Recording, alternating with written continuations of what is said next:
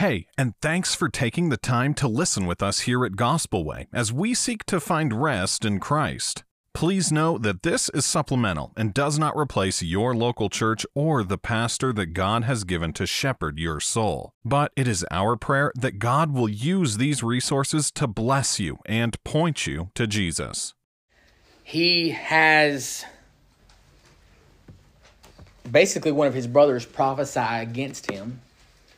And in this prophesying against him, we see what is going to happen to Abimelech. And we didn't quite get there last week, but if you read the end of chapter number 9, Abimelech goes to attack, and a woman throws a rock out of a tower and smashes his head.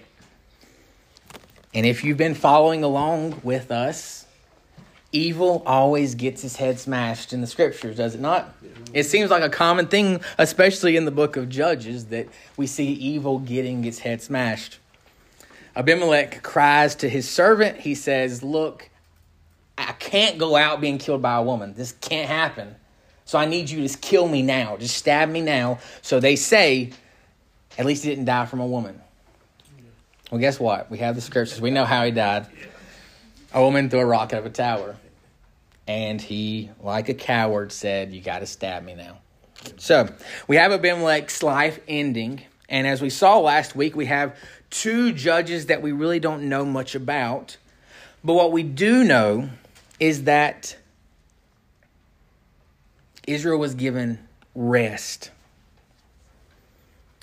If you look over in verse number or chapter number 10, I'm going to start out reading some this morning in verse number 6.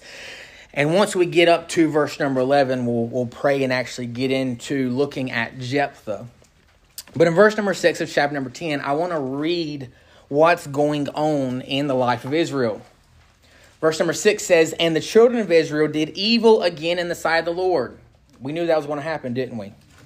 And they served Baalim and Ashtaroth and the gods of Syria, and the gods of Zidon, and the gods of Moab, and the gods of the children of Ammon, and the gods of the Philistines, and forsook the Lord and served him not. Basically, they just went and got all the gods they could find and served everybody else except for Yahweh. Verse number seven And the anger of the Lord was hot against Israel, and he sold them into the hands of the Philistines and into the hands of the children of Ammon. Look down to verse number 10. And the children of Israel cried unto the Lord, saying, We have sinned against thee, both because we have forsaken our God and also served Baalim. So they get into trouble and they say, Lord, we've sinned because we forsook you and we served Baalim. But this isn't a true repentance. They're in trouble and they say, Look, we did wrong, obviously. And they simply just say, Look, we, we've sinned. What does the Lord say in verse number 11? And the Lord said unto the children of Israel, Did not I deliver you from the Egyptians, and from the Amorites, from the children of Ammon, and from the Philistines, the Zidonites also, and the Amalekites, and the Moabites, who did oppress you? And ye cried unto me, and I delivered you out of their hand. So he recounts to them every single time that they have done this. They've gone back again and again. He says, I delivered you over and over and over. Verse 13, Yet ye have forsaken me and served other gods. Wherefore I will deliver you no more. Go and cry unto the gods which you have chosen. Let them deliver you in the time of your tribulation.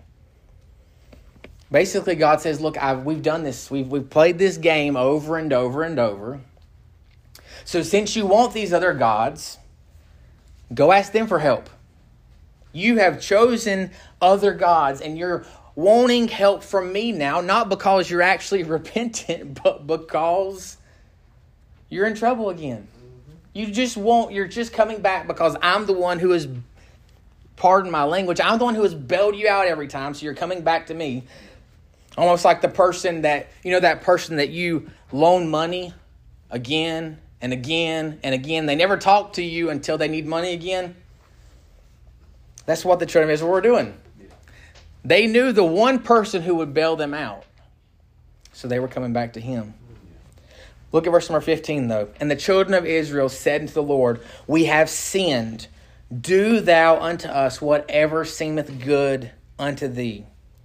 Deliver us only, we pray thee. Verse number 16, we see some evidence of their heart. And they put away the strange gods among them, and they served the Lord. So they kind of put some action to what they were saying. They didn't just say, "Hey, we need somebody to bail us out." They actually said, "Look, we we get we get it," and they're going to get it for about six years. But for a second, they get it again. And the Bible says that the Lord's soul was grieved for the misery of Israel. So they put away their gods, they served the Lord, and it said the Lord was grieved. He, he saw the strife that they were in, and he had compassion on them. Yeah. Yep. It's not an accident that in this text we see the author mention seven different gods of seven different nations. And if you want to go look, you'll find these nations in Deuteronomy chapter number 7 and verse number 1 because these are the exact seven nations that God told them to drive out. If you remember back to the beginning of the book of Judges, what did God say? He said, You didn't drive these people out like I told you, so they are going to be a snare unto you. And we get to this chapter in the book of Judges, and we see that these gods and these people had become a snare to Israel, just like God had told them would happen. They were told to drive them out, and now they have become like them and are worshiping them. But we saw in verse 16 that God has compassion again on Israel. In verse 17 and 18, the children of Ammon, they gather together, they gather their armies together, and we're going to be introduced to a man by the name of Jephthah. There's some interesting things about this man, Jephthah. And you're going to start to notice as we read this biography that we have of him in the beginning of chapter number 11 some similarities between some of the previous judges.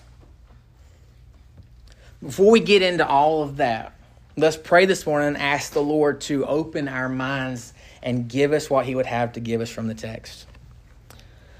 Lord, we pray as you op- as we open your word, Lord, let us see what you have written to us. I pray that you will take your words and you will stir our hearts that we might see you, see your faithfulness, see the faithfulness of Christ for us, and let that be what changes us.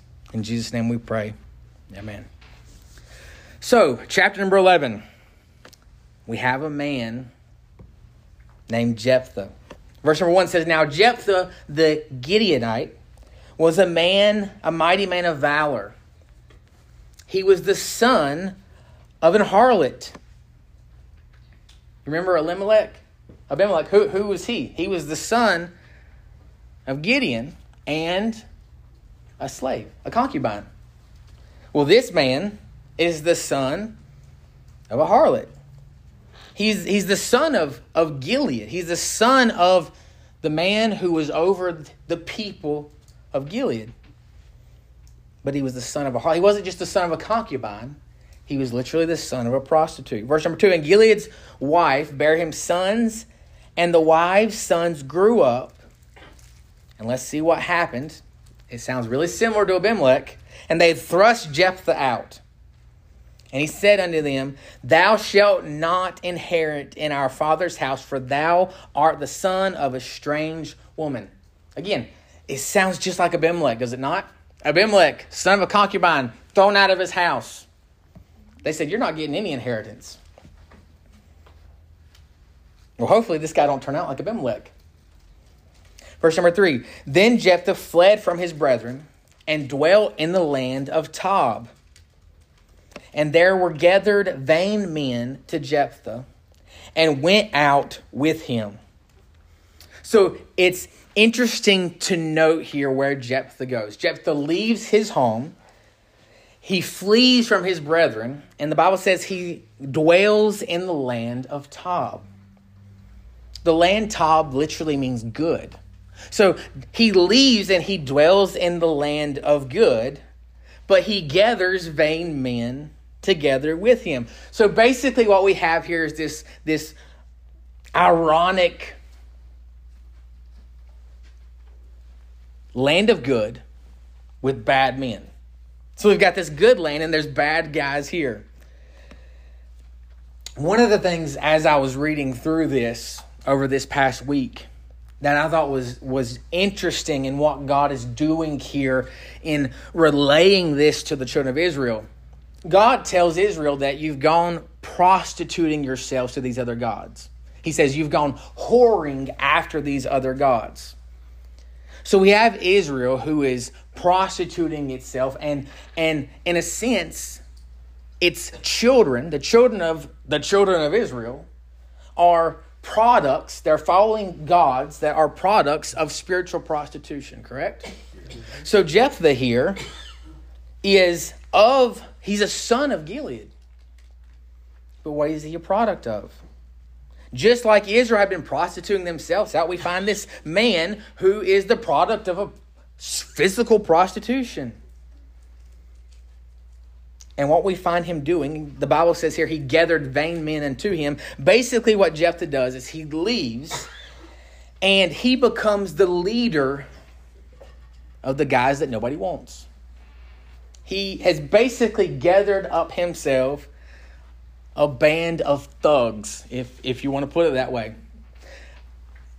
They weren't as good as Robin Hood, but in a sense, if you want to think about it like that, so we've got this outcast who gathers to him a bunch of these other outcasts.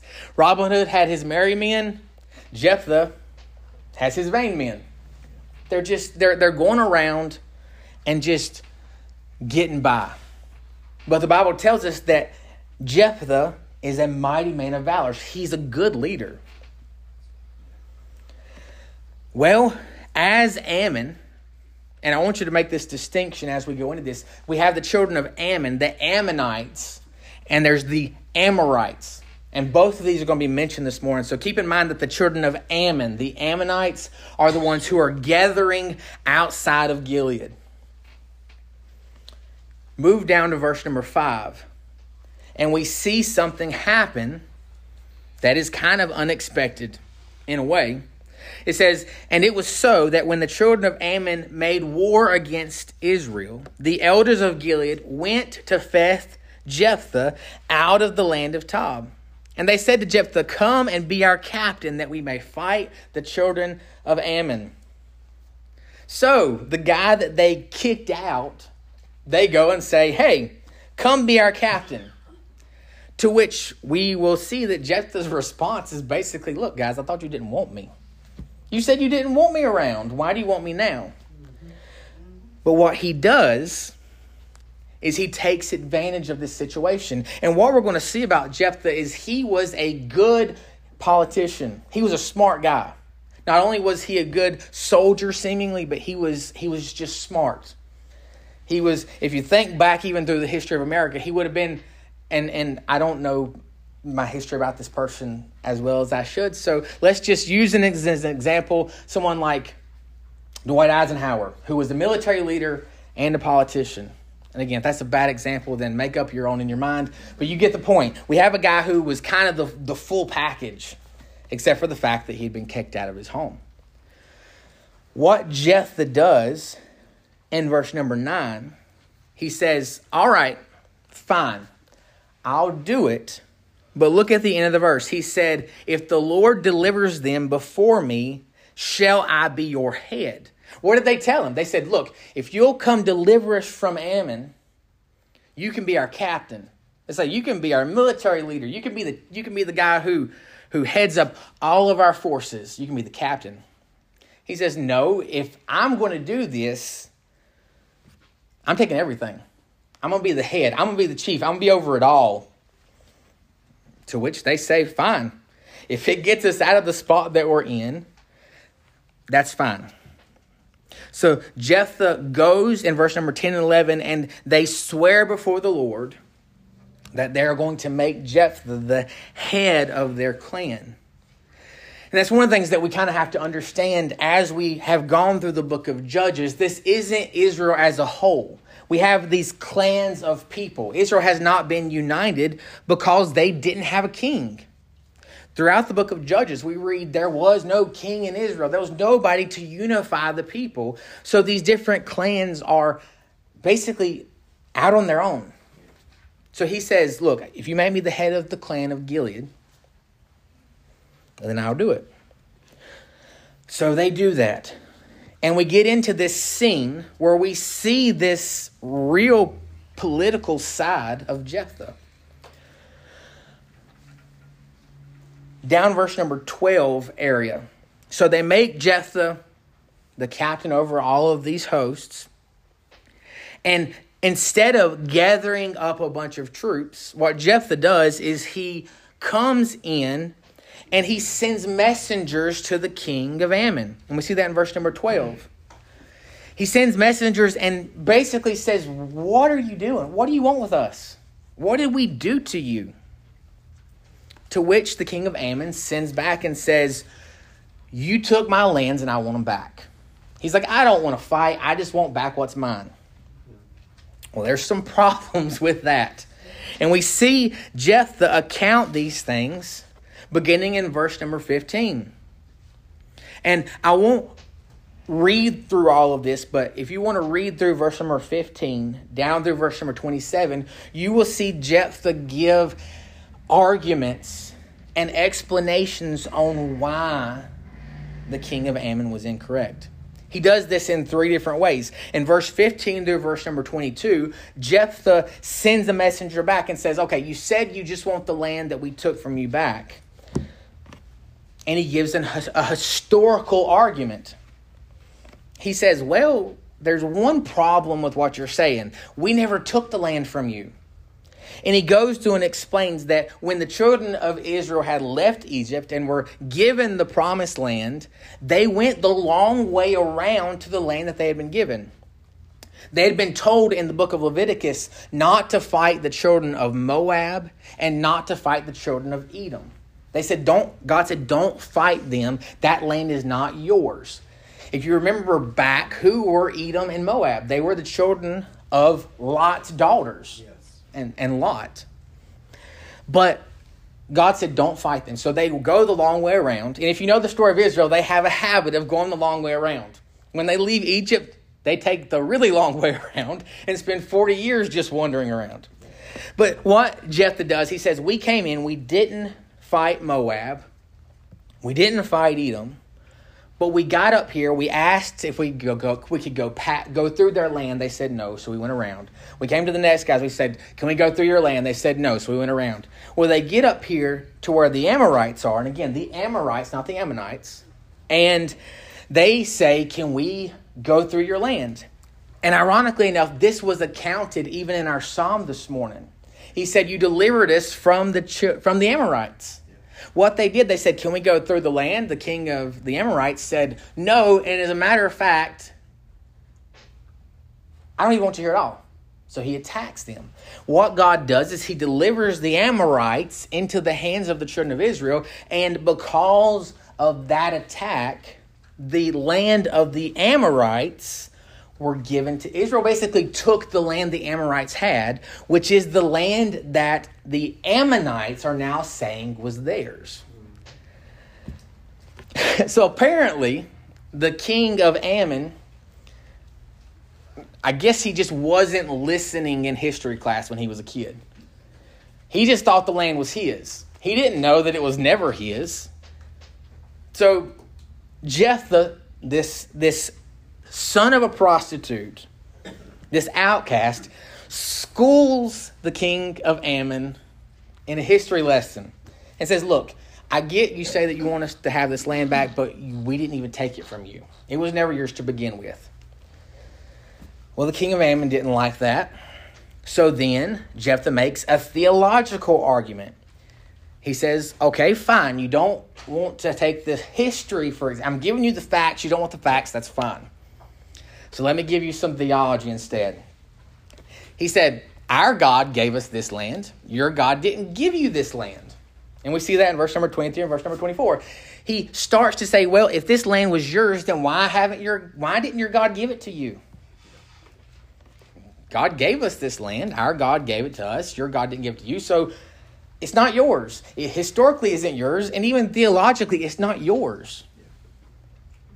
King of Ammon doesn't like this either. He's kind of a hard headed guy, apparently. So Jephthah makes a third argument, and he gives a legal argument. So he's given a historical argument in verse 15 through verse 22. He gives a theological argument in verse 23 and 24, and then he gives a legal argument in verse 25 and 27 through verse 27. Basically, what this legal argument is, is Jephthah says, Look, it's been over 300 years. Even if this land was yours, which it wasn't, and even if your God had given it to you, which he didn't, it's been over 300 years since any of this happened.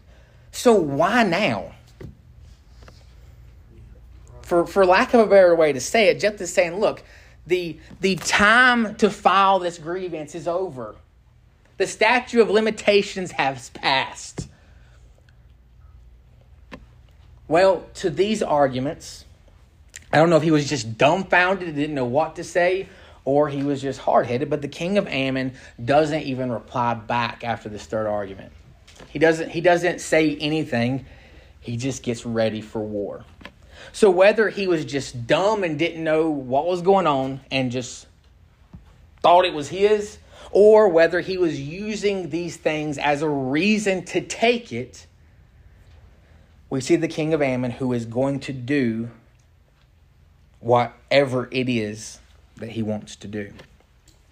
And this leads us into the section of Jephthah that we know. This is what Jephthah is known for. We see in verse number 28 Howbeit the king of the children of Ammon hearkened not unto the words of Jephthah, which he sent to him. So he sends him all these messengers, and the Bible says that the king of Ammon didn't listen to any of it.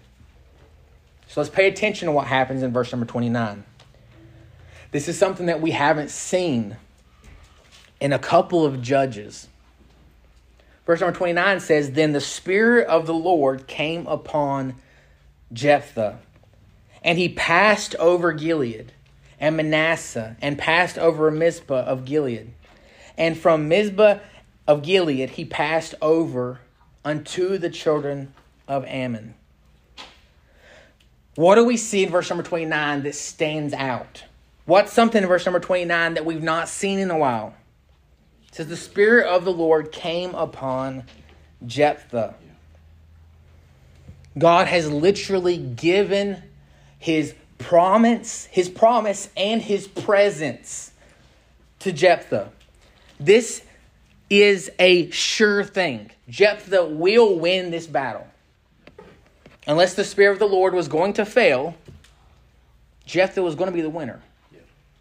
But we get into verse number 30 and we encounter a problem.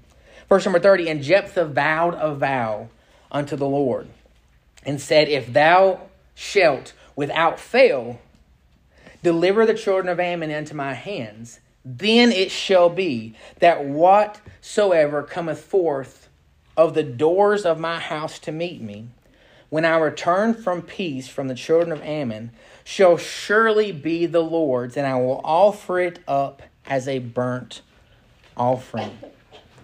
Verse number 32. So Jephthah passed over the children of Ammon to fight against them, and the Lord delivered them into his hands. We knew this was going to happen, did we not? Because the Spirit of the Lord was on Jephthah. God's promise and his presence was on this man, ensuring that he was going to win. But Jephthah, in an effort to throw his two cents in, says, Lord, if you let me win, I promise I'm going to do something for you. And we see this promise take a really bad turn when we get down to verse number 34. So Jephthah has the Ammonites delivered into his hand. They win this battle, and Jephthah came back to Mizpah unto his house, and behold, his daughter came out to meet him with timbrels and dancing. And she was his only child. Besides her, he had neither son nor daughter. And it came to pass that when he saw her, he rent his clothes and said, Alas, my daughter, thou hast brought me very low. Literally, Jephthah says, You've literally brought me to my knees. You've brought me lower than I could have ever been. And thou art one of them that troubled me. He says, Not only have you brought me down, you have become just as bad as the Ammonites. Why? For I have opened my mouth unto the Lord, and I cannot go back. And she said unto him, My father, if thou hast opened thy mouth unto the Lord, do unto me according to that which hath proceeded out of thy mouth. For as much as the Lord hath taken vengeance for thee of thine enemies, even the children of Ammon. And she said unto her father, Let this thing be done for me. Let me alone two months, that I may go up and down the mountains and bewail my virginity, I and my fellows. And he said, Go. And he sent her away for two months. And she went with her companions and bewailed her virginity upon the mountains. And it came to pass at the end of the two months that she returned unto her father, who did with her according to his vow, which he had vowed. And she knew no man. And it was a custom in Israel that the daughters of Israel went yearly to lament the daughters of Jephthah, the Gileadite, four days in a year. So we have Jephthah winning the battle. He gets back to his house. He's made this promise to God, and the first thing that comes out to greet him is his only daughter. Jephthah, quite frankly, and I mean, for good reason, is tore up about this. He says, not only have, and, and that's the one thing that I found ironic, he basically blames her. He says, This is your fault. And he says, I opened my mouth, but this is really your fault. She says, Well, whatever you said, you have to do now. Just let me go away for two months. And at the end of the two months, I'll come back and you can do what you said to God. You can do what you said that you would do. So we come to the end of this really abruptly. It just says that the children of Israel lamented over her for four days every year. They basically grieved over her for four days out of the year. Down into verse number 12, or chapter number 12, verse 1 through 7, we see this event that happens seemingly directly after this. And you're going to again recognize some of this from the previous chapters. And the men of Ephraim gathered themselves together and went northward and said unto Jephthah, Wherefore passed thou over to fight against the children of Ammon and did not call us to go with thee? You remember Gideon? Gideon wins the battle, and then as he's coming back through, the children of Ephraim said, Hey, why didn't you call us? Yeah. Well, Gideon says, he, he basically puffs them up. He says, I, You're just too strong. You've already won so many battles. I didn't think you would want to be bothered with it, basically. Well, the Ephraimites are even madder at Jephthah than they were at Gideon. It says that they say unto him, we will burn down your house with fire. They said, Look, you didn't call us, so we're going to take revenge because you didn't call us for help. Jephthah says unto them, I and my people were at great strife. This is this is a really really interesting statement, and and it, it actually kind of made me laugh when I was reading it because basically what Jephthah says is he says, I and my people were at great strife. Literally, how this reads is Jephthah says, I and my people are a people, we're a striving people. This may be lost on, on some. I think most of you here will get this reference. But basically, when Jephthah makes this statement, I and my people are of a great strife, we're striving people, he basically tells them, he's like, look, Y'all guys are being stupid, but if you want to fight, I'll be your huckleberry. It's like, look, if you want to fight, that's fine. I'll fight. And that's exactly what we see happen. And Jephthah said unto them, I and my people are a great strife. And the, with the children of Ammon. And when I call you, you deliver me not out of their hands. He even says to himself, Look, I called, I tried to ask for your help, and you didn't come. And when I saw that ye were delivered me not, I put my own hands in my life, and I passed over against the children of Ammon. And the Lord delivered them into mine hand. Wherefore then are ye come up this day to fight against me? He said, The fight's over. If you want to fight, we'll fight. That's fine. But this is dumb.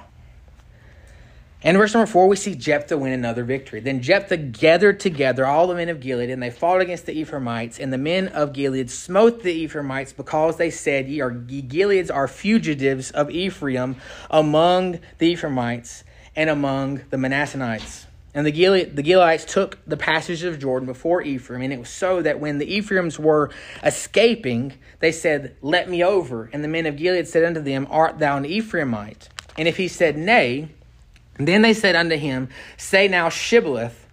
And he would say, Sibboleth, for he could not frame to pronounce it right. Then they took him and slew him upon the passages of Jordan. And there fell at that time of Ephraim 42,000 men. What we see happen here is Ephraim comes against them, and the children of Gilead basically just kick their tail end. they said that the whole fight started because the children of Ephraim told them they were fugitives of Ephraim. Basically, said, Y'all are the outcast of us. Ironically, Jephthah was an outcast of Gilead. And they're telling to Gilead that y'all are outcasts, y'all are just runaways from us. It's interesting to note that whenever they start losing, they're runaways back to home. But we see this battle, and they get basically what happens. The children of Gilead they take the passageway, they take the road that leads back to Ephraim, and as people come through there, they ask them if they're Ephraimites. They didn't have uniforms on, they didn't know who was who. So they said, Are you an Ephraimite? And they would say, No, I'm not an Ephraimite. I'm one of you. So they would say, Well, I need you to say a word. They would say, Say Shibboleth, but they couldn't say it they weren't able to say the SH sound. So instead of shibboleth, they would say sibboleth. Almost like if you go to South Carolina, and there were even times in the Civil War that this happened. There was a town in Virginia that the way they knew if it was a Union spy was if they pronounced the town incorrectly. Go down to South Carolina, ask somebody, there, there, there's a word, ask them where Lancaster is, and they would tell you, I don't know, Lancaster's somewhere up north. Now, Lancaster is down here. It's the same kind of thing. You Lancaster, Lancaster, Cherryville, Cherryville, it's that same kind of idea. They weren't able to say the word correctly. And so if they didn't say it right, they killed them. And this wasn't just some little skirmish. What does verse number six say? There were 42,000 men killed that day. This was, in essence, a civil war between two tribes. And it was a massive one. 42,000 is a lot of people in our day. If we sent troops overseas and 42,000 died in one day, I'm pretty sure we would be trying to figure out which general we're going to fire. Yes. But in that day, 42,000 is even more. I mean, what there's eight, nine billion people in the world. If, if you want to account for inflation, this was like a million people. Don't run my numbers on that. I just made it up. So, but this was a lot of guys. So we see Jephthah, he wins this second battle. And the Bible tells us in verse number seven that Jephthah judged Israel six years and then died. And he was buried in the city, one of the cities of Gilead. So he was buried back at home. All right, so I know everybody's mind is in one place right now, and it's back with Jephthah's daughter. I've actually even been hyping my kids up about this all week, telling them I'm going to be talking about something, and I haven't told them how it turns out. And I'm not going to tell you either. There's basically two different views on what happens here. There's a view that says that the way that Jephthah says this is basically saying any person who comes out, I will give them to the Lord. almost like Hannah gives Samuel to the Lord to serve the Lord in the tabernacle. And this kind of can make sense because if you read through that section over and over again, I think four different times, we see lament for her virginity. In a sense, the view is that she basically became a nun, that she was given over to the work of God. And that may very well be the case. But the other view is also possible. And that view is that he literally sacrifices his daughter. There's a few different things from this text that we can understand. Whenever he says, Whatever comes out to greet me, whatever opens the door of my house and comes out to greet me, I will give to you, that is only ever used in a person to person interaction. And that makes sense because when I get home, my dogs don't open the door. So Jephthah is saying, Whatever comes out to greet me, I will give it to you. But he says, I will give it to you as a burnt offering. Now, again, if you read the book of Leviticus, there is some, some information that we read in Leviticus that has this hypothetical sacrifice that is given. But in the text, it literally says, I will give you as a burnt sacrifice. Which one happens, I'm not here to, to try and tell you. I'll let you decide which one is more palatable for you, whether he actually sacrificed, whether he kills his only daughter, or whether he gives her up to the service of God. But really, either one of these isn't. I mean, while we want to know, it's not really relevant to what we need to understand from this text. Why did Jephthah do this? That's the real thing that we need to ask about this part of the story. Why did Jephthah vow something to the Lord? And assuming that he actually did plan to give a human sacrifice, why in the world would he do that when Deuteronomy says that that is a detestable thing that God hates? As a matter of fact, when we see Israel driving out different people groups and even God saying kill all of them, a lot of the times that this happens, the reason this is happening is because these groups of people are sacrificing people and even children. There are groups where they're sacrificing their infants to Molech, and God uses the children of Israel to judge them for that wickedness. God hates that. But why do we see Jephthah making such a vow? I don't want to miss this morning Jephthah makes this vow, and what do we see God do? Does he answer him? There, we don't see God speak again after this. God doesn't answer him, and God never asked for a vow. Before this vow ever happens, before Jephthah ever paints himself into this corner, that he don't even see a way out of, and the book of Leviticus tells us that you can break a vow. But before any of this happens, Jephthah has been given the promise and the presence of God. God didn't ask him for a thing. He had been given the promise and the presence of God, but he felt like he needed to make a vow. What this shows us is just like Israel, Jephthah had been infected with these pagan morals. The culture around Jephthah was wicked and violent. And that had rubbed off on him just like it had rubbed off on Israel. He was a savior of Israel. But he was insufficient because he had these moral failures.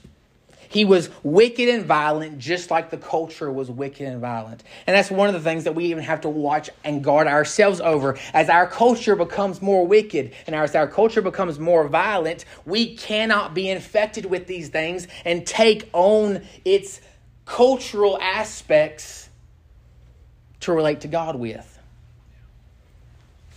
Just because the culture sees something in a specific way doesn't mean that God sees it that way. Just because the culture says that love is this does not mean that that is the love of God. Right. We cannot allow ourselves to be infected with our culture. And that is what happened with Jephthah. One way or another, whatever it was that he did, he was infected by this bad moral.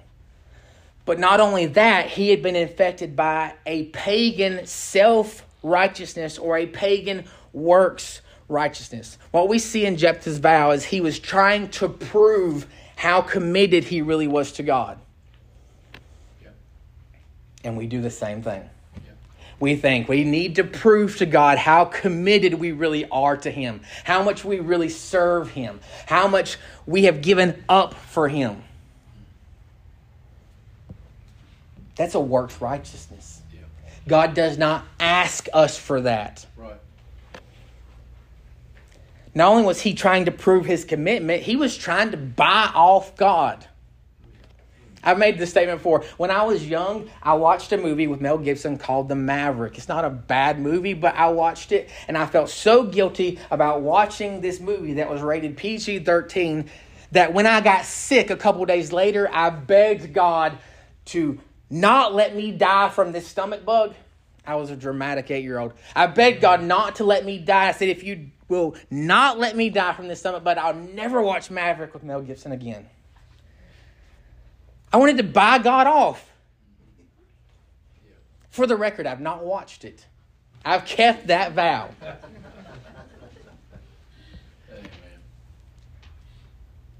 But the other thing that we see with Jephthah is he was not responding to the favor that he had been given. He had been given the promise and the presence of God, and he wasn't responding to this. He was trying to get it. Do you see this works righteousness in this man? He was trying to prove how committed he was by giving this vow. He was trying to buy God off that God would do what God had already said that he would do. And he wasn't responding to the promise and presence he had already been given. He was trying to achieve what he already had. The point that we need to understand from this text is that that is not what God asks. And we even see some of these themes in the text where he gives his only child to God. There's only one one begotten son that God required and it wasn't Jephthah's.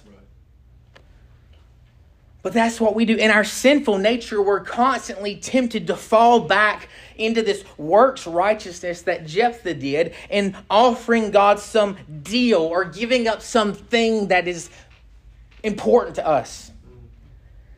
I've known of people who said, I gave up coffee so I could have the power of God. I gave up this thing so that God would be pleased with me. I gave up this thing to obtain the favor of God when God never asked for these things. It, it may sound deep and it may sound spiritual, but it is deep spiritual nonsense. God did not ask you for some kind of sacrifice. God does not want you to say that if I give up X, then I will do Y. He's not looking for this. The fact of the matter is, God only demanded one sacrifice. And he says in the book of Hebrews that sacrifice was final. The only deal that God will ever accept has already been made. And it was made by himself in the person of his son on our behalf. He has already done what he has demanded. And we see this in the text. He had already given Jephthah his promise and his presence, and Jephthah tried to work it up himself. We have been given the person, the presence, the promise of Jesus Christ as our righteousness. Your righteousness, your works, not mine, O Christ. We've been given these things, but we have the tendency to try and fall back on our own doing. That's not what God calls us to do. He didn't call Jephthah to give some type of vow, to give something up. He gave him a promise and he gave him his presence without even Jephthah's asking. It was by his grace and his mercy that Jephthah was given these things. But the grace and mercy of God wasn't enough for Jephthah. And unfortunately, it's not enough for us sometimes. What this text ought to do is to call us back to understand that we have in Christ. We have been given Christ for us. Everything that we will ever need to gain the favor of God. There is nothing that God demands from you to gain his favor. There is nothing that God is asking for from you that will somehow make you more spiritual in his sight because he has done every single thing that he demands for you. As a matter of fact, the book of First Peter tells us that we have now been made lively stones who are built up into a spiritual house, an holy priesthood to offer spiritual sacrifices acceptable to God through Jesus. The only reason that anything is acceptable to God is through Christ. Amen. It's nothing that we can work up in ourselves because even our own goodness is filthy before Him. Right. Everything that we do now isn't to gain his acceptance, but it is done acceptable to him because of Jesus. What is the what does Romans 12 say? I beseech you, brethren, by the mercies of God, because of the mercy of God, not because of the demands of God. I'm asking you because of the mercy of God that you present yourself a living sacrifice Jesus has paid our debt. We don't need to make deals with God. We just simply, in faith, trust Him that He will bring it to pass. That's what Jephthah had been given. He had been given a promise that it was going to happen. God didn't need a superstitious vow from Jephthah, and He doesn't need a superstitious vow from you. Right. He's done everything, everything in His Son. So if we don't see anything else from this insufficient Savior, this guy who did deliver Israel, but messed up royally in doing it, we don't see anything else. Let's see ourselves. Let's see the tendency that we have to try and offer God something that He doesn't need. Right.